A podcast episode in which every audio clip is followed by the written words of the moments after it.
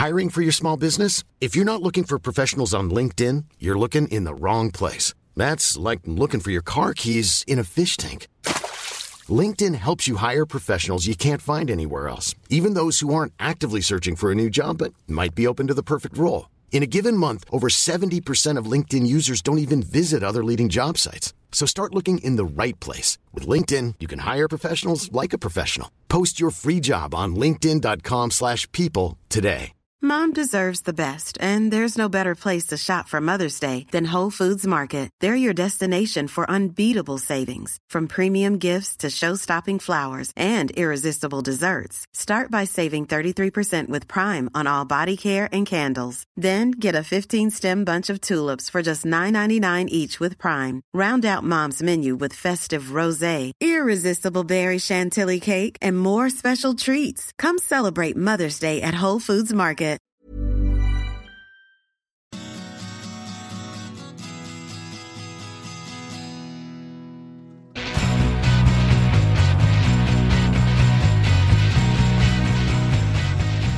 Nature Biotechnology's First Rounders podcast. I'm Brady Huggett, and I'm your host for our talk with George Yancopoulos today. He was the founding scientist for Regeneron, uh, joining the company very early on in 1989. So that means we're closing in on nearly 25 years for his guiding hand there. And in the past couple of years, all his hard work has paid off handsomely for investors. The company stock, I just checked, is trading at more than $300 per share today, and its market cap is more than 30 billion. In our discussion, we talked about the scientific beginnings for Regeneron and also what led George to a life in science at all. We also discussed his upbringing in New York City as a first generation child born to Greek immigrants.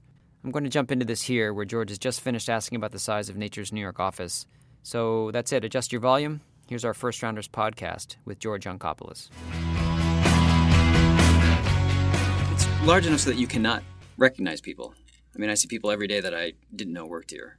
I remember when that happened to us. Yes. Yeah, Peter was telling me you're seven, more than 700 people now? 2000. 2,000? Or maybe he said when he got there it was about Yeah, 700. well, he got there. Yeah, that's about right. It's probably about 700. and what was the what's the growth since then? Well, um, I think there has been, obviously. We built a sales force, uh, but it's across the board, including, you know, manufacturing, where we have our facility up in Albany or in Rensselaer, and throughout R&D, clinical development.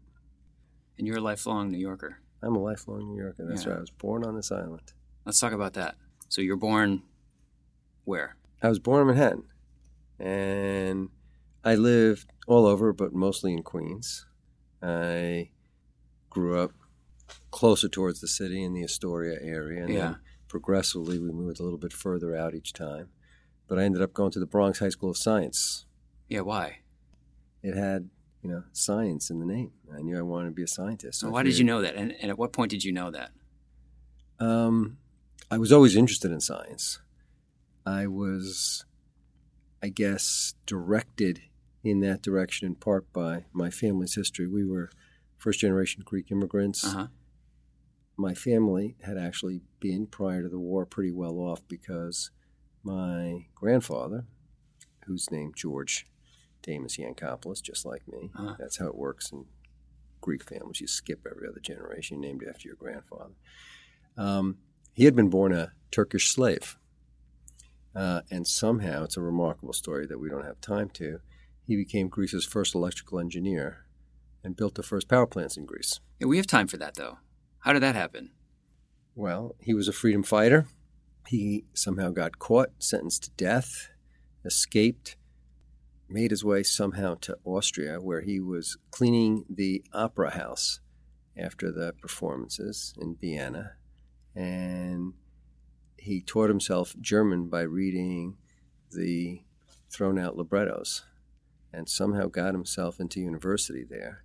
And the thing that I remember when I was a little kid, he told me, and I guess these are the sort of experiences that influence you. He had obviously grown up in a Gre- part of Greece that was subjugated by Turkey still at the time, Mhm. northern Greece. Of course, they had no electricity, nothing like that. When he went to, somehow, when he got to Vienna, what was he amazed by? Electricity and lights. He just couldn't believe it. And somehow that engaged him and caught his fancy. and he wanted to learn all about it. And he became inspired, you know, from growing up where his whole life goal was, you know, to fight for freedom for his part of Greece. It changed to learn everything about electricity. But he did that in the German language. He taught himself Yes. German, then went to a German university. Exactly. And somehow he found an Egyptian partner, and together they built Greece's first electrical power plants. Actually, he first started, ironically enough, he made and lost a couple of fortunes because he first started out in Smyrna in Turkey. Mhm. In he was born in 1883, so he was building these first power plants right around 1918 or so. And if you know anything about the history of that region, that was just before what they call the Katastrophitis Smyrnis, the catastrophe of Smyrna, when, for a variety of reasons, it was a very Greek uh, dominated business at the time, and the Turks basically decimated it all, and um, most of the people died, and, and of course they lost all their businesses. So he built his first two power plants there, became pretty well off, lost it all, became a pauper, and somehow made his way back to northern Greece that had been liberated by that time. Mhm. Somehow got some more money together and started doing it all over again. Built 14 of Greece's first electrical power plants. And he was very well off. The family was well off. When my dad was small, they were very well off. And then uh, the Nazis came. Sort of ironic because he was educated in Germany Uh-huh. and they nationalized all his power plants and put him in jail.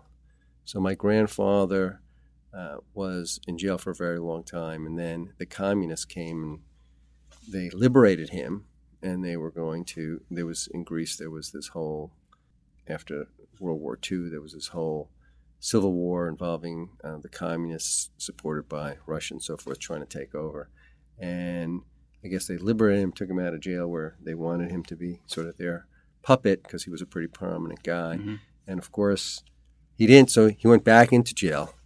And to make a long story short, somehow my dad um, made it to America eventually and got my grandfather out of jail and got him, uh, brought him over to America right around a few years after I was born.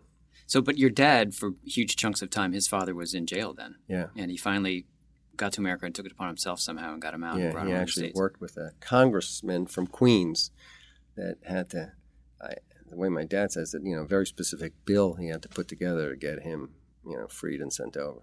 And so, you know, you, you said your grandfather was um, struck by electricity and lights, and that's the thing that pulled him in that direction. So, what was it that brought you to science? Well, so when I was a little kid, my dad never finished his education because of the wars, and we were struggling, and the family had just recently come over from Greece, and ever since I was a kid, he would point to my grandfather and say, "Look, my grandfather educated himself, made himself this epistemon, which means either very highly educated person or scientist in Greek."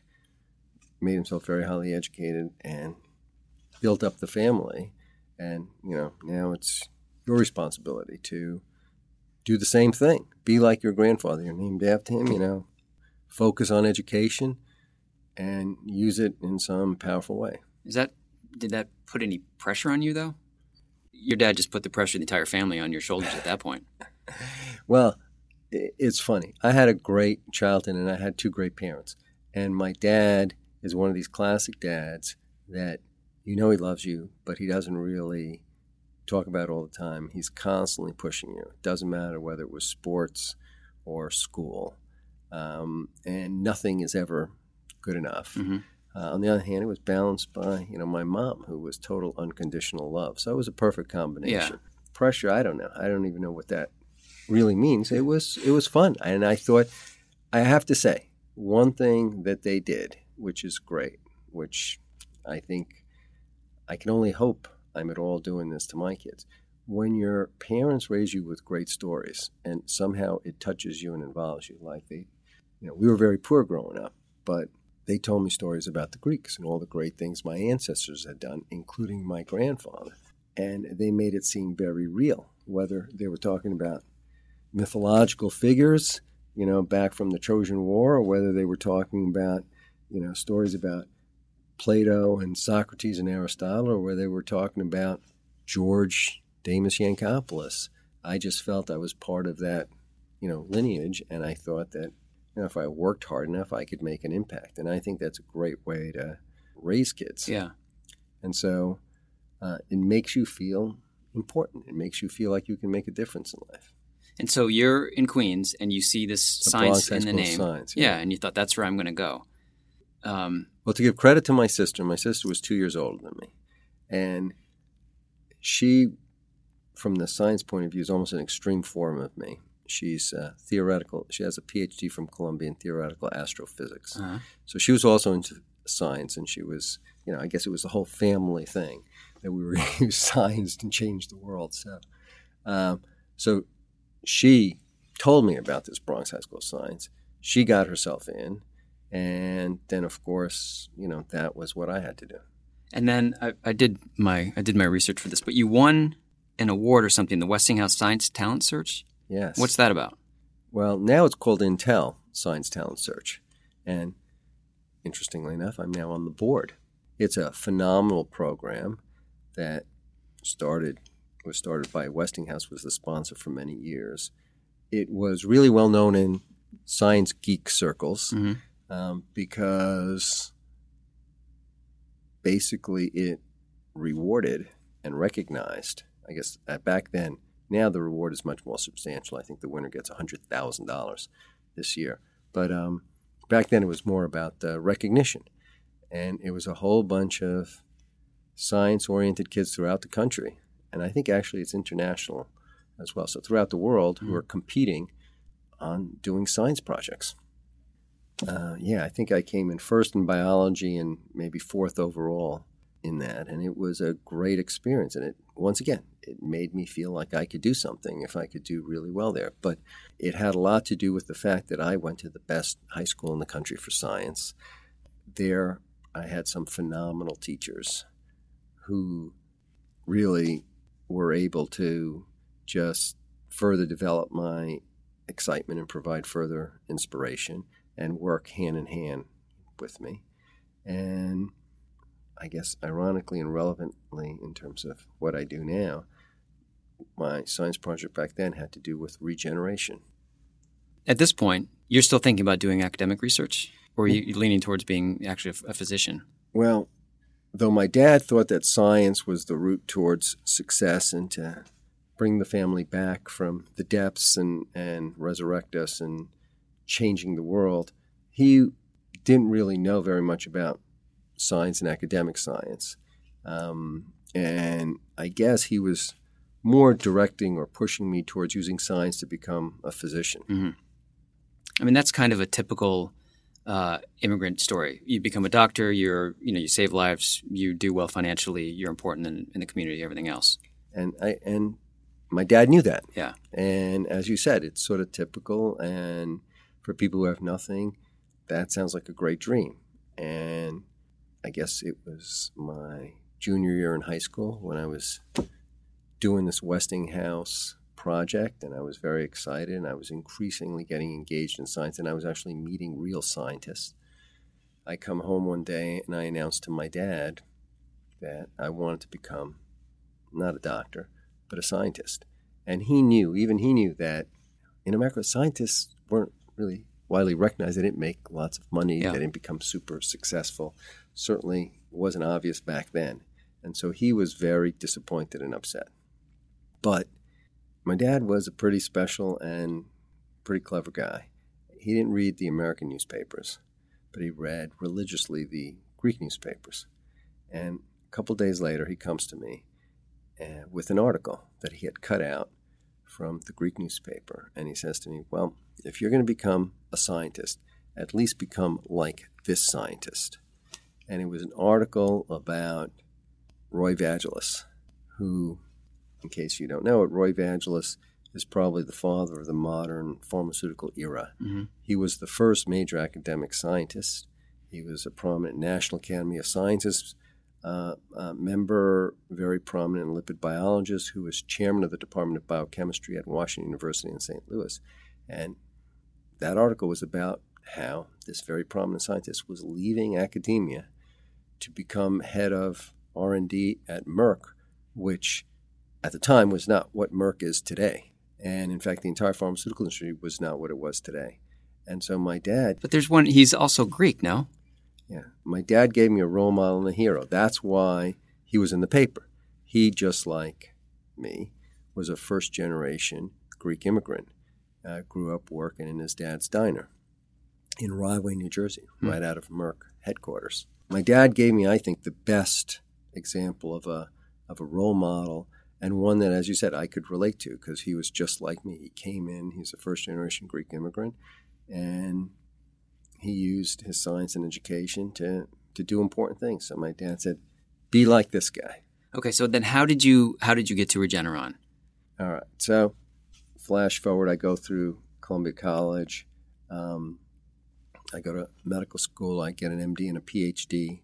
Uh, I'm just out of my PhD. I'm doing a postdoc year with my mentor, Fred Alt. Mm-hmm. And essentially, I get a call from this guy, Len Schleifer, um, who is now like my longtime brother and best friend because uh-huh. I've now known him for over 25 years. But back then, I didn't know anything about him and he tells me that he's trying to start a company. But that's the thing. How did he? How did he find your number? He's just putting his thumb in the phone book. I mean, no, somebody must have. Well, Len is a very, if you know Len, he's very good at finding people and networking and calling people. And his big idea at the time, which, as you'll see, it resonated with me, was he wanted to use modern science at the time to address and cure neurologic and neurodegenerative disease and regenerate neurons. And this was just at the beginning of the modern molecular era with cloning genes and so forth. But he had missed, because he had done his PhD just before sort of the cloning revolution occurred, so he didn't know anything about it. And his big idea was to get the world's best molecular biologist and cloner to get involved with him in starting this company and apply it to neurobiology, which people hadn't started doing yet.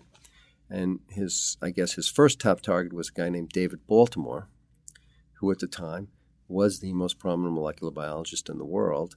Uh, you know, helped create the field. Just won a Nobel Prize. Uh, and of course, Len's a big thinker. He thought he could maybe entice this guy, but of course he couldn't. And yeah. he couldn't even talk to him, couldn't even get on the phone with him but he found the best guy he thought that ever worked with David Baltimore, and it was a guy named Fred Alt, right, who was at Columbia at the time. He's now a big professor up at Harvard, but he was my mentor. He was he had I, had been um, with two other folks, his first graduate student, and he talked to Fred Alt. And of course, Fred wasn't interested in doing this, but he said, "Oh, maybe you want to." So he said, "Well, do you have anybody really good who works for you?" He goes, "Well, maybe you want to talk to uh, my postdoc George, though, you know, right now he's getting, you know, he accepted a job from Columbia, but he's getting an offer from the Whitehead Institute, he's getting an offer from Stanford and from Caltech. Um, but you could try talking to him. And I don't think Fred thought that it was going to turn into anything serious. But you know, from the first conversation when I talked to Len, I knew there was something special about him, and I also felt something that we had some sort of bond, something that connected us. He was mm-hmm. also a kid from Queens, by the way, also a lifelong New Yorker. Uh, but more importantly than that, I think his view on the world, the way he was raised, he was a, he's a really decent and ethical guy, and he really wanted to do this because he wanted to change the world, and he wanted to do good. He, you know, he had a lot of reasons. He has a kid who suffers from a severe neurological handicap, was born that way. Mm. And he, I could see, was really inspired by all the right reasons. And he needed somebody like me, and he kept talking about how we could do great things together. And I was getting pretty much convinced. But I wasn't really sure. And so I'd been talking to him for several months. That's a big gamble. I mean, you have a you have a job that you're entrenched in. You can see your future sort of laid out in front of you, and he's asking you to give all that up and and come join a startup which has nothing really. Well, also, at the time, I had the biggest initial award that you could have gotten at the time for a starting professor was called the Markey Award. It was uh, an eight year award of, I think, $250,000 a hmm. year, which is about a $2 million award, which in 1988 dollars was a lot of money. Yeah. Uh, and this also relates to why I did it because though I was at the time, I thought very successful on the academic front, I couldn't convince my dad I was doing important stuff. really? I mean, you're you're a professor. You're at Columbia, then you said still. Well, I had just accepted, and I had well, my dad wasn't impressed with that. But when I won this Markey Award for two million bucks, I remember going home. I used to always go home on Sundays to have you know, traditional family dinner, and I would spring this on him, and I thought he would say, "Son, I'm proud of you. You made it." So I explained this whole thing to him about how I got the biggest grant you could possibly get for a starting professor, and he thought about it for a while, and he said, Ana prama den catalavena. But let me translate. One thing I don't understand is out of this $2 million, this sounds phenomenal, sounds fantastic, but out of this $2 million, exactly how much is going into your pocket? And I said, You don't understand, Dad. My whole life, you told me, and I believed in using science to change the world. I can use science now. I can try to understand the basic mechanism of disease, and maybe I can figure something out that can make a difference in people's lives and, you know, help cure them. Mhm. I mean, that's what it's all about. That's what I want to be able to do. And and now, you know, I'm going to have my own lab. I'm going to be set. I have, you know, the resources. I can begin doing important stuff like this. for the next eight years. You know, it's Set for the next Yeah. eight years. Which you know, in the academic world, that's an eternity.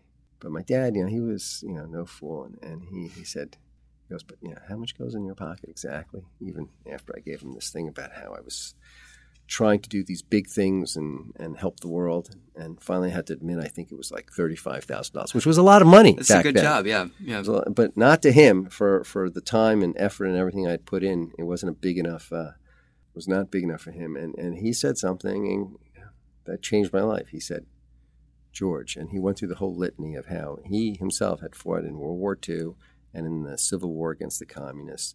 And then, of course, he struggled to bring his family over, and then he struggled to bring his parents, particularly his father, over. Uh-huh. He went through the whole litany of everything, and and then he goes, and, and and now I'm supposed to be proud that you're telling me that after all this, you're satisfied that you're making thirty five thousand dollars a year. And I said, but but I, I it's more important that I want to do something really important. I want to help people. I want to change the world. And he goes, I brought my family to the greatest country on earth. And he was a big believer in the United States of America because I brought my family to the United States of America. And in this country, if you really believe you're going to do something that important that's going to really help so many people and change the world, then they're going to pay you a hell of a lot more money than $35,000 a year to do it. Yeah. And it was literally about that week that I got a call from Len. And just to put it all together, I really believed in this guy. I thought he was really well intentioned. I thought that in terms of our worldviews and how we wanted to do things, we were aligned. Uh, but I wasn't really sure, and I didn't totally trust myself. I was 28 years old. So I've been talking with Len for a few months, and our dreams had been building up and so forth and so on. Um, but I, I wasn't sure. And Len kept saying, Yeah, but you have to commit, George. You have to commit. So the day before I committed, I said, Okay, Len, but before I commit, you have to have dinner with my dad. So we met in an Italian restaurant, me, Len, and my dad. And my dad interviewed Len for a few hours. Really? Just what about what the company's going to be? What would my son be doing f- at this place? No, Or it was, just more, it was more about who Len Schleifer was. Was, Was, yeah. he a good man? Did he really, you know, was he going to be a true partner, you know, to my son? Uh, was he, you know, were you guys going to really work together? Were you guys going to be, you know, is this a guy I could trust or that I could trust for my son? And so forth and so on. So my dad gave him his uh, stamp of approval and we were off to the races. And you, his stamp of approval, basically, and that was it. Well, he more he gave Len. He still he I would say that he never gave me his stamp of approval, no matter what. Like I said, but it was great. No matter what I was doing, he would always find something that I could be doing better. Even today? Yeah, unfortunately, he passed about two years ago. But ah, you know, well, even up till, till till the last day, it was if I had you know, if things were going well at work, you know, maybe they could be going better. I could be discovering more. Or had I gone for a run that morning? He was really big into exercise. You know, yeah. you know big Greek mantra: a healthy mind and a healthy body.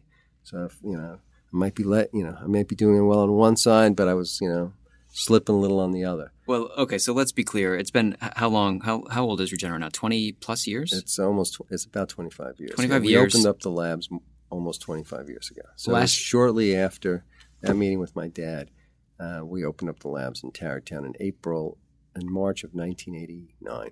And last year you did 1.4 billion, I think, in in um, drug sales. Yeah, or is that total revenue? Total revenues, yeah. Yeah, and that's net income of like 750 million or something. Well, we certainly believe it's one of the best stories, having lived it, but also the fact that we really stay true to our principles. I want to talk about Regeneron and the three drugs you have on the market, what else you have in your pipeline, and um, your mouse as well. But before we switch there, let's stick with the New York biotech scene for a minute. You've been here the whole time. Um, what do you, what do you make of it? I mean, there's you know we know Boston, we know San Francisco. It seems sometimes that the New York biotech scene is both um, underappreciated and sometimes maybe overhyped. Well, I think it hasn't come into its own for sure, and I think one of the reasons for that is that probably there was no real foundational company to essentially spawn an industry in an area. Mm-hmm. So we saw that. I mean, er, in the early days at in Boston, there was you know Biogen and Genetics Institute, for example, which were at the time very successful, and then they certainly spawned a lot of offshoots and growth because once people get into it and they see how it works and there's some success and then there's some things that maybe don't fit in, in the parent company and you know that's how things happen. That's how you nucleate um, the technology into an entire region. And obviously you know you had genentech in south san francisco. Um, so places like that i think it starts it starts you know, it might have been stochastic, I don't know, but it starts with a foundational company or you know, maybe a couple companies that really make things happen, and a whole industry grows in the area. I don't think New York ever really had that. Was that luck in the early days? Um, was it was it that maybe you know, enough people weren't trying in the early days to, to, to lead to you know one or a couple big successes? But I actually think that things are changing now. And I think, for example, Regeneron is one big example. We're one of the top five biotechnology companies in the world today. Mm-hmm.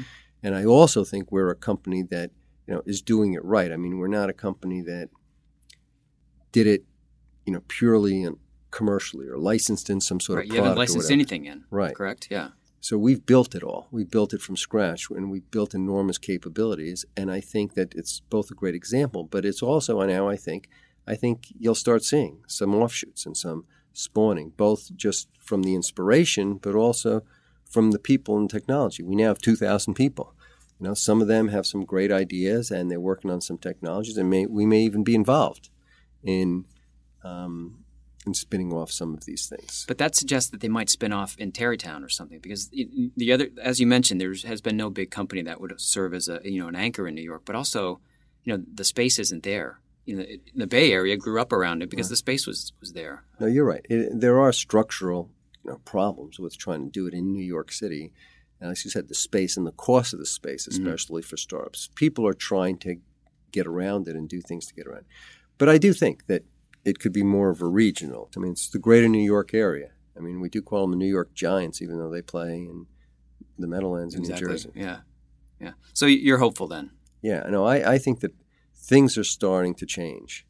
Um, and I, I, see both, I think the academic institutions are being much more open to it, not seeing it as a threat, but seeing it as a synergistic potential partnership. I think obviously there's now examples of success in the area. Mm-hmm. I think that's bringing in people.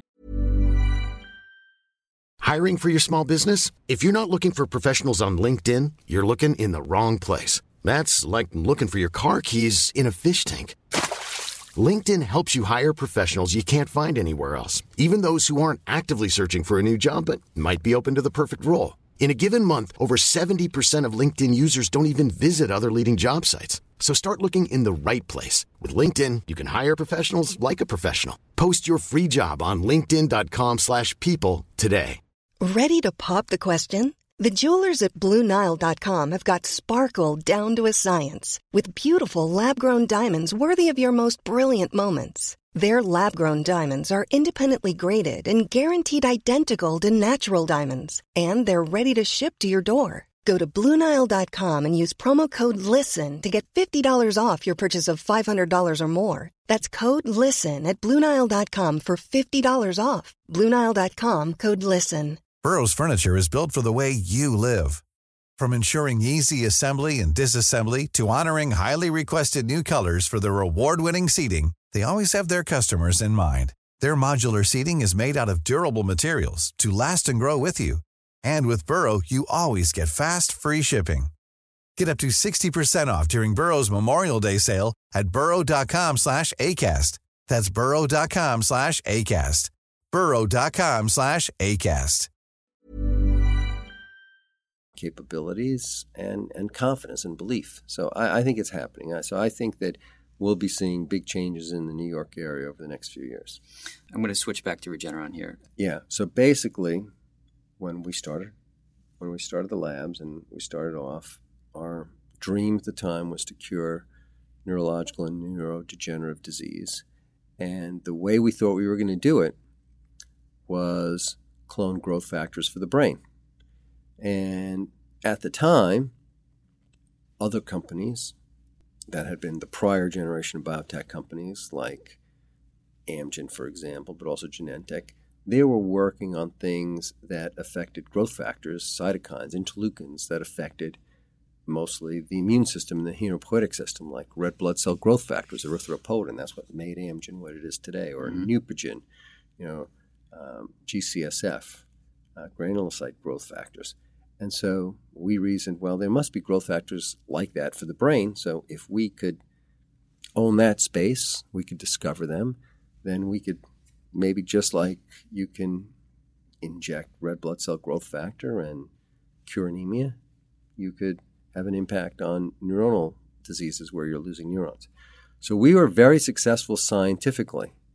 Uh, in the first five to 10 years, we were one of the most productive scientific organizations and one of the most highly cited organizations in terms of um, citations per person at the company and so forth. Mm-hmm because we were doing great science and we were discovering incredible things about the nervous system. In fact, we cloned many of the first growth factors that people are still now working on and using in neurobiology research.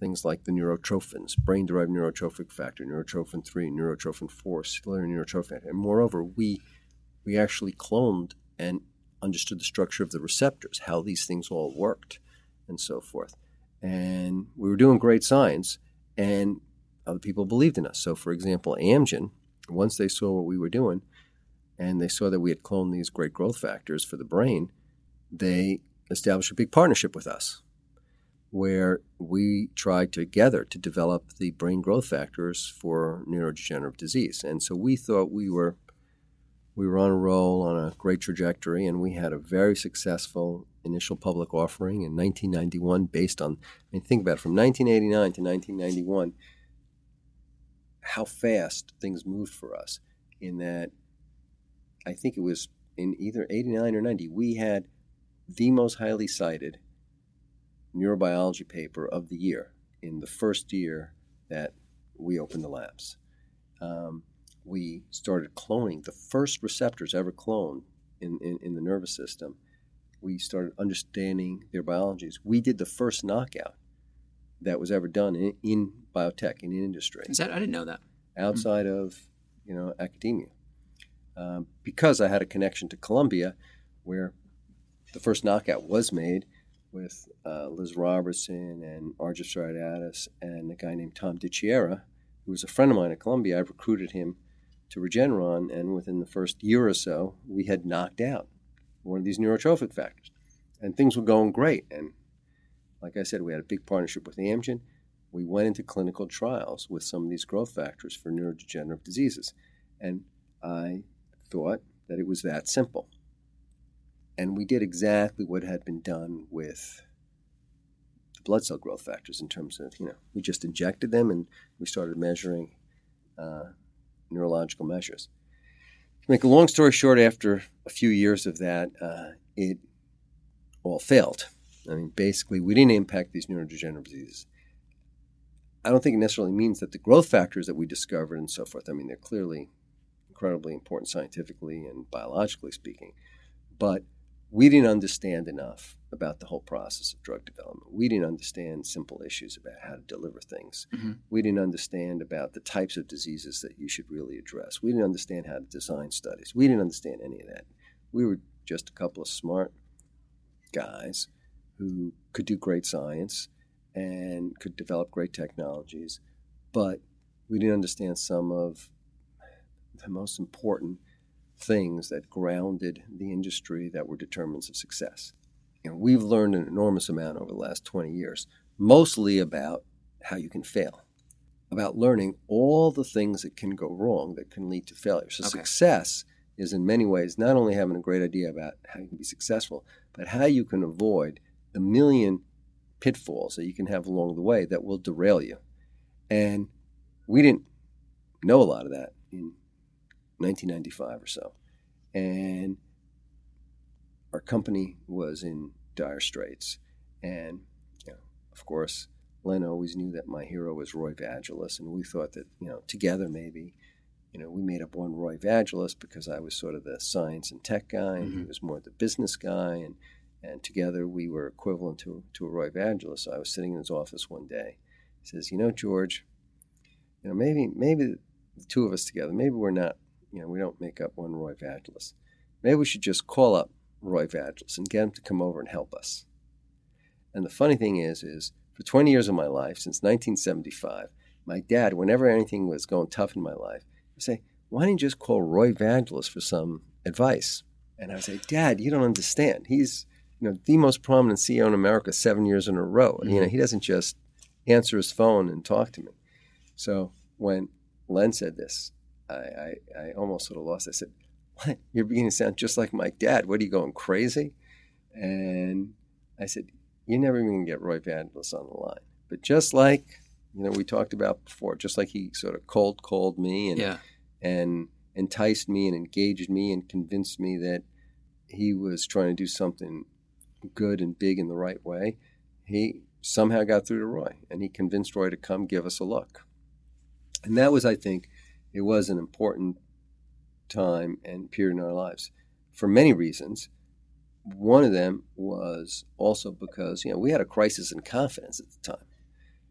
And it could have undermined what we were doing well. We were doing a lot of things well. We just hadn't really realized – really the nuances of how many things you had to really consider. And there were so there's so many steps in the whole process. And so Roy, I'll, I'll never forget. Basically, he sort of agreed to just come one day and listen and listen. Yeah. And you know, he said, "Okay, I can be there tomorrow morning at 8 a.m." And so Len calls me up, and it was the night of our holiday party, and he says, you know, it was just before the holiday party. He goes, George, Roy Vagelos, he's finally coming. He's coming tomorrow. You gotta impress, you know, the hell out of him, and you know, you know, convince him that you know we really have something worthwhile here. He wants to see what we're all about, and so he's going to be here tomorrow at eight o'clock. So of course, it was only probably twenty people at the company at the time. Mm-hmm. So I went to the holiday party you know, we finished off at about two o'clock, and then I pulled an all nighter to get ready for Roy Vagelos coming in the next day at eight a.m. What does that mean? You you well, prepped I, things you wanted to tell him. You I told him what we were about. I told him scientifically and technologically what we were about, what we had done, what we hoped to do, mm-hmm. what our capabilities were, and we talked for I think two straight days. And of course, I felt like I had been, you know, really put through the wringer yeah. Um, uh, at the end of the, the whole time. One of the most important things Roy said was, I think that you guys have built and are building one of the most amazing scientific organizations that I've ever seen in industry. and you guys are exactly on the right path. Where you're a little lacking is really that you, know, you got to apply the same scientific rigor and scrutiny that you're applying to what you're doing to get yourself towards the clinic and in the clinic for all the downstream processes. And it doesn't matter whether it's you know designing the clinical trials. It doesn't matter if it's figuring out how you're to you know make your pharmaceuticals and, and, and manufacture them and produce them to sufficient quality. It doesn't matter if it's how you're going to interpret your, your data. You can't delegate that to you know people who supposedly know best. you got to use the same scientific rigor, the same top scientists who are doing everything else to do every step of the mm-hmm. process. So if anything, we became more committed. I mean, so so he made us feel like, hey, maybe we were onto something. So we stayed really committed to our founding principles, and in fact extended it. Uh, in that, you know, like I said, we didn't delegate tasks anymore to non-scientists. We were building the best core we think of scientists in the world, and we started using them to apply and to address to every single step of the process. So I think you know we've managed to do that. So we just kept applying more and more of our commitment to science and technology throughout the entire organization. And we started learning, you know, from our from our mistakes where things could go wrong and we started trying to design around it to figure out ways to try to insure against. In, in our industry, you can't completely insure against failure because it's biology. Yeah, I mean, right. you can't always predict everything; things go wrong, but you can do things to minimize and to increase your chances of success. It's, it raises an interesting question though, because at, at that point, you know, a lot of companies may have just gone under when you had your first big failure like that, but you guys were able to keep going on. You raised more money from there.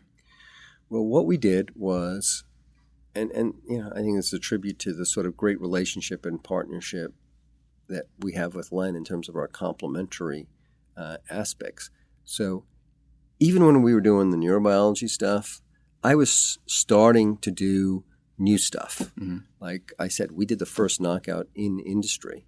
We were developing new technologies to be able to do new knockouts. So we were developing new ways of cloning receptors, or we were developing things that were not at all related to what we were moving towards the clinic based on the first discoveries in 89. So, for example, right around that time, the thing that was starting to come to fruition was this technology called the traps that was really spearheaded in our group. It came from really basic science discoveries that guys like Sam Davis and Neil Stahl and Aris Economides were making, but then primarily Neil Stahl kept taking the basic science and turned it into an applicable technology that led to these traps. So when things were starting to fail, we now were producing a whole new pipeline involving whole new agents that had nothing to do with the failures. And while, as I said, it was very complementary because I was sort of spearheading all this and doing this in the labs, Len, in many cases, was managing the board and everybody else who thought we should just be focusing on one thing and getting mm-hmm. one thing across the finish line because he believed in this stuff. And then, when sure enough we had a problem to deal with and maybe the first things failed, now he had another asset that he could that he could raise new resources on. And that was sort of the history of Regeneron. And in fact, there was a point in time, unbelievably enough, where people lost faith in the traps, but we had developed this other new technology, you know, having to do with you know what we call Velocigene and Velocimmune and get more resources. And then eventually, when the traps started really working and delivering, we had in place a whole nother pipeline opportunity with the new technologies, which really puts us in a unique situation. So th- this is what I think in terms of why we're so unique, and it has to do with our history, how we remain committed to it, and you know, the type of organization that that we built. And when I say we, like that, Len and I tried to build the most exciting, fun place to work in the world where science rules and scientists would want to be at. So I would venture to say that it'd be hard pressed to come up with one person that we've lost in these 25 years that we wanted to retain. Some of the people who were doing the most important work 25 years ago are still doing important work today, but we retain all that institutional knowledge the teams that work through all those failures and learn through those failures are there we're all still together and we know so much collectively. And we now deal with some of the biggest companies in the world, and we talk to them, and you meet their their key people and so forth, and you know they're amazed that we've all been. I mean, I'm talking about our entire senior management team, all of our All key senior R and D people. We've all been together for at least 20 plus years, and they're amazed. And you know, they say, "Well, I've been at this place for three years, and for two years before that, I was there, and for three years before that, I was somewhere else." You know, in the back of my mind, I'm thinking, "Yeah, but it takes 10 to 20 years to do anything useful. So if you're not doing something continuously, you've never really learned how to do it. Yeah. We have uh, hundreds of people who have done it together, who are still here, who know how to do it. The, the institutional knowledge that Regeneron has right now, I think, exceeds that in any other company. That's one thing that really, really makes us unusual. Well, let me ask you this. So, the way the industry is now, Regeneron could not be formed today. It could not be formed and funded for that amount of time, live through one failure, get get funding on new assets beyond that, and have the time. You know, you guys are sort of granted this gift of time to eventually become what you are. What did what did Regeneron raise in in total money before they started actually bringing things in? Uh, is it more than more than a billion? Yeah, no, it's probably a couple billion dollars. Yeah, I mean that just doesn't happen today. So, do you feel like the replacements for Regeneron are not being formed today, and, and is that a is that a problem? Well, I, I sort of laughed a little bit when you said we were granted the time. So we made the time. Well, not granted, but I I, know, mean, I know. it does seem like a gift in some ways. It, well, it was. No, I think the real gift is indeed that we lasted all that long and had that opportunity to learn. I do think that we made those opportunities mm-hmm. with the commitment and the persistence. And I have to, you know, once again, I have to credit Len enormously in terms of the commitment and the persistence. And I, I think we helped each other out. There are certainly certain things that I would have been willing to give on. You know, we joke with Len all the time about this. There were things I was definitely willing to give on, but there was a lot of things that he was willing to give on too. But collectively, we weren't willing to give on any of the important things because we kept each other strong throughout that. but would the VCs allow it? Would the public market support it? I mean, you might find Well- a team is equally talented, but who would who would fund it today? Well, like I said, we used very little VC money, and much of the much of our life was due to the fact that, as I said, we would innovate Uh-huh. and we would invent and we would create value, and then would be able to make deals around that to support us. So most of our funding, yes, we did have a pretty impressive at the time. I think it was the second largest IPO in biotech history in 1991, but that money ran out pretty quick. Uh, we raised a little bit of VC money at the beginning, I should say. I think it can be done again. But just like there aren't, you know, 25 years ago, 25 Regenerons didn't start and, you know, somehow survive and figure out how to make it and so forth. It was very unusual then. Um, I think it'll be very unusual today. I'm not sure if it's harder or easier today, but it's going to be very, very rare because it's a magic mix of people. That's what it comes down to. It certainly takes, you know, a couple of key people to top, but it takes, you know, a couple of key partners that they engage, you know, early on in the process. They need to sort of work together. You know, the miracle of having a guy like Roy Vagelos come in just at the right time, you know, we could have changed. You know, you know, I talk about how committed we are to our principles, but you know, when you when you have a, a crisis in confidence, I mean, sometimes you know you're you're very willing to sacrifice your principles. I don't know what would have happened. So there was a lot of luck involved and so forth, and some of it, I guess, is stochastic, but some of it had a lot to do with the commitment of the, you know, uh, of a lot of the principals who were involved. Have you ever thought about leaving Regeneron? you know, when you feel like something is your company, when if you feel it's your baby, it's like abandoning your child. Um, I think that Len and I are so intertwined into Regeneron. I mean, it's something that we've built. It's something that's ours, um, and we were so committed to trying to make it work that you know it's impossible to really think about leaving something that's hmm. you know it's your own baby. I mean, you don't you don't miss the sort of excitement of the startup that you originally had. Well, I didn't say that for sure. Some of the most exciting times we had at Regeneron were the early days when we were starting up. I think now there's obviously some very exciting times because of the Di- different kind of yeah, excitement. it's a different kind of excitement because of the power and the potential that we have. We can really try more things. We can really resource more things. I, you know, I now actually get the pride in seeing, you know, some of the younger generation people starting to do amazing things. Um, but I do also miss the early days. But this is also what I'm referring to before, uh, in terms of maybe how an era, an area can really grow from from a biotech point of view. In that, I think that we're developing a lot of things at Regeneron that may not live best within Regeneron. So we may have some opportunities to get involved in spawning off some offshoots that you know can give us uh, you know that satisfaction as well. I mean, being part of something new and starting to build something from scratch all over again, while still having you know the mothership Regeneron still. the mothership. Uh, I wanted to ask you, you you're um, you do some teaching, right? You're a professor at Columbia still. Well, it was And- very early. It was very important to me early on when I was at Regeneron because I loved teaching and I loved interacting in the university setting. It was also a great way to bring people in. A lot of our key people came from Columbia. So in the first few years when I was at Regeneron, uh, I taught courses. I was involved in teaching courses at Columbia.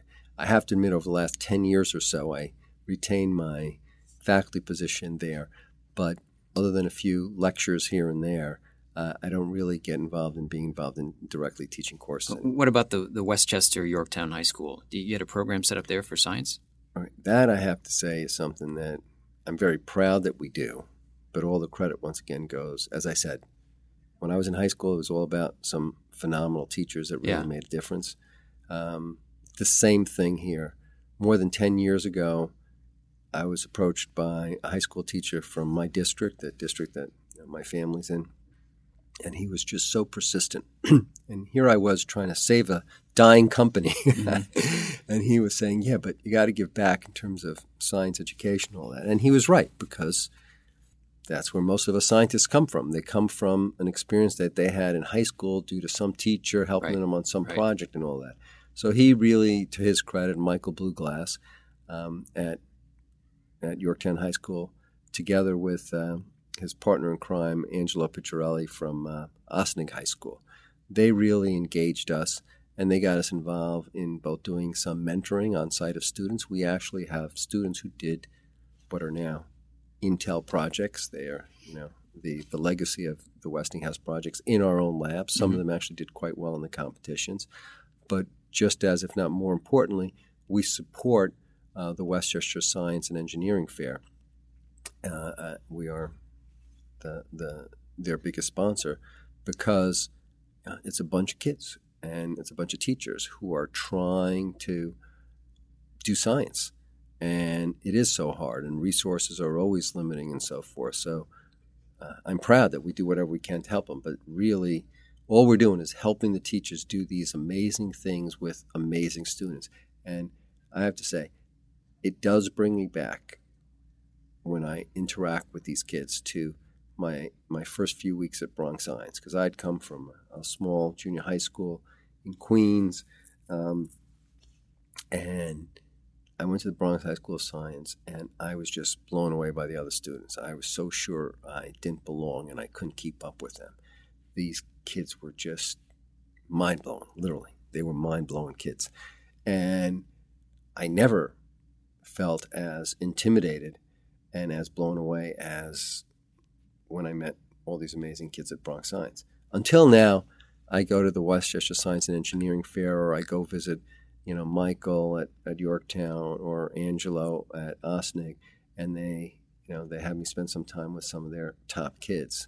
You're and these kids away. are blown my mind nowadays. So, of course, that makes me feel great because it makes me think that you know there's hope for the future. Well, that's that interesting. I mean, there, you know, you there's a lot of complaining that the U.S. is falling way off in sciences. That the, the interest level is not there for the kids. But it seems like you don't you don't necessarily agree with that. I I know what you're saying. I think there will always be, you know, it is. It's a tough career, and the and and and, and the kids who go on to really be really exceptional, they have to be exceptional to start out.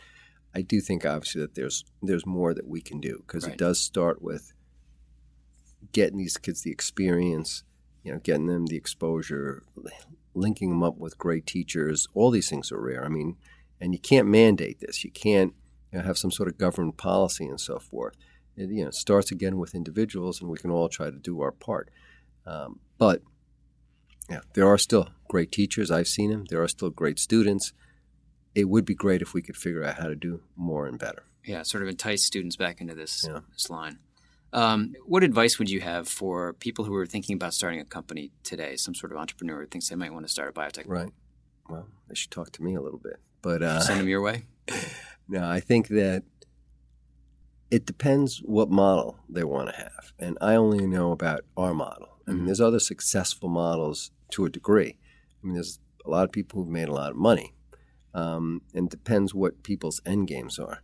I can talk about the model that we had, which is a model where we really were committed. Um, and when I say we, like I said, a lot of credit has to go to Len to this concept of we were in it for the long haul. We were going to really build something. We were going to do it the right way. We were going to do it to help patients and people. We were going to try to really understand and make a difference in human biology and human disease. And if we were successful in doing that, then would have a successful company. But it seems like also constantly innovate. I mean, yeah. there's you know there's a line of thought that you focus on one asset, you only fund one asset. Right. But what was important to you guys was that you had a, a pipeline. No, I totally agree with this. This notion of constantly innovating and constantly reinventing yourself, even in the face when one thing is exciting, that is something that was in our DNA from day one. And as I said, we had to defend that, and and I'm really thankful to Len because in, in many cases he defended that against the board and so forth, other people, and certainly financial analysts and so forth who were saying that you guys are crazy. What are you mm-hmm. guys worrying about and investing in these other things when, you know, you should be putting all your resources, all your focus on this one thing?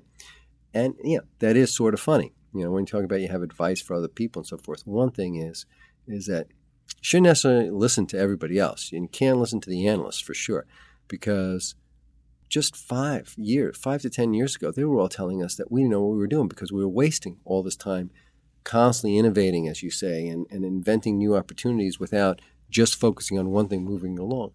All of a sudden, everybody says, well, this is the right model. This is the paradigm. This is what you should be doing. Mm-hmm. And that comes down to fundamental beliefs. And as I said, once again, very importantly validated by Roy Vagelos that if you're in the biopharmaceutical business, it starts with the bio and it starts with science. And in order to do science, the most important thing that breaks down limitations and barriers is technology. So you got to be doing the science and you got to be technology oriented and you got to be constantly innovating. Otherwise, you really shouldn't be in the biopharmaceutical business, I don't think. I'm going to ask you one more question and then we'll end. But so when you met with Roy Vagelos, did you tell your dad you were meeting with him?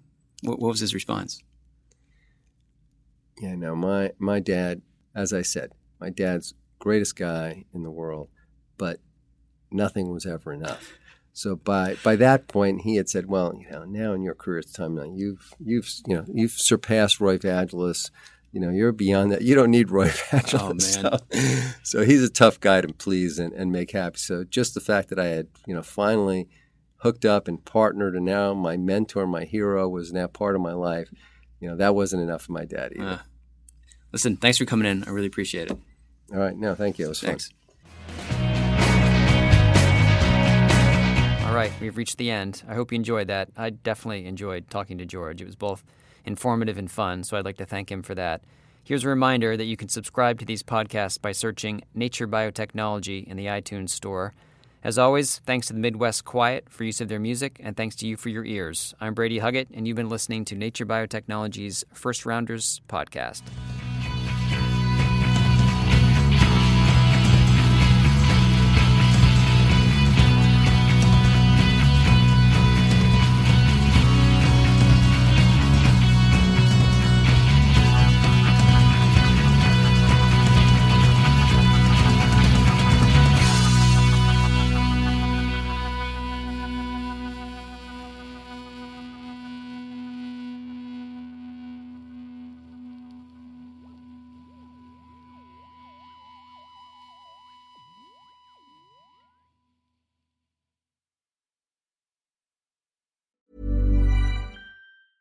A lot can happen in the next three years. Like a chatbot may be your new best friend. But what won't change? Needing health insurance. United Healthcare Tri Term Medical Plans are available for these changing times.